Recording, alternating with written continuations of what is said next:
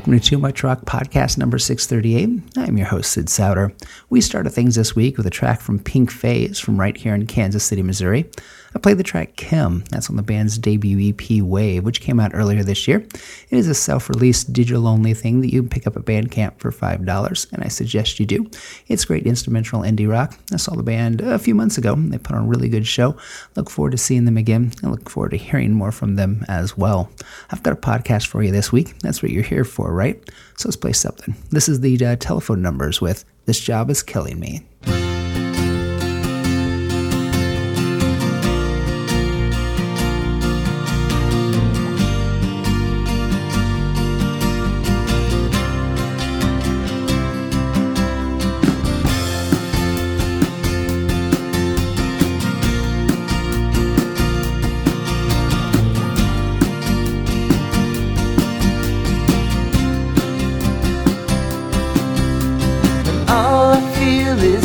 gravity. A culture's inactivity. The show is over. Say goodnight. I try so hard imagining a Sisyphus who's happy, but I'm overexposed. Where's the light? Your leather pants make a band make it hard to stand. Take a pen and trace the scene, it's like bad TV. This job is killing me.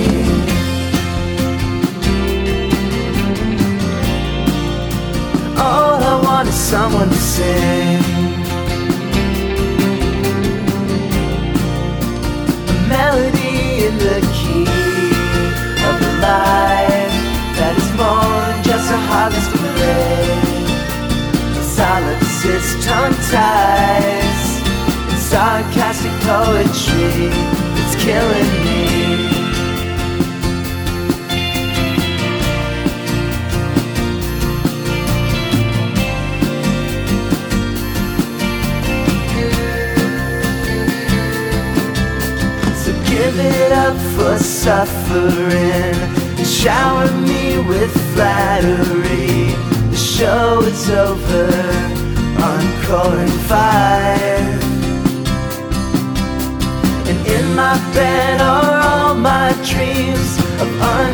underground celebrity. I toss and I turn through a decade of life.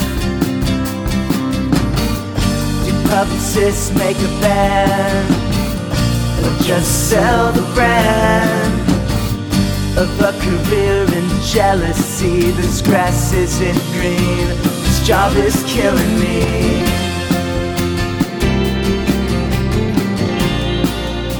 All I want is someone to sing. A melody in the key of a life that is more than just a passing phase of RIYL lines and dress up photography. Publicists make the brand or just sell the brand? Jealousy. This job is killing me. too much jealousy. This job is killing me.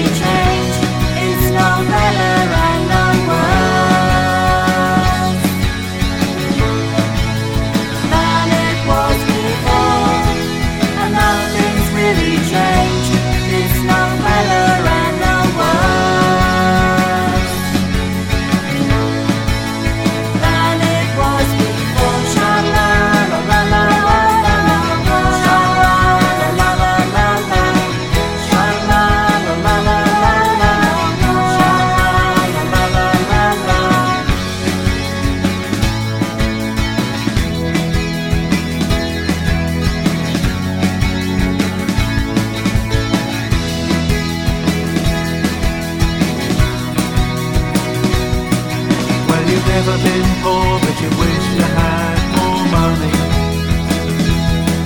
And you're really quite clever, but you'd rather you were funny. You're pretty good looking in a quirky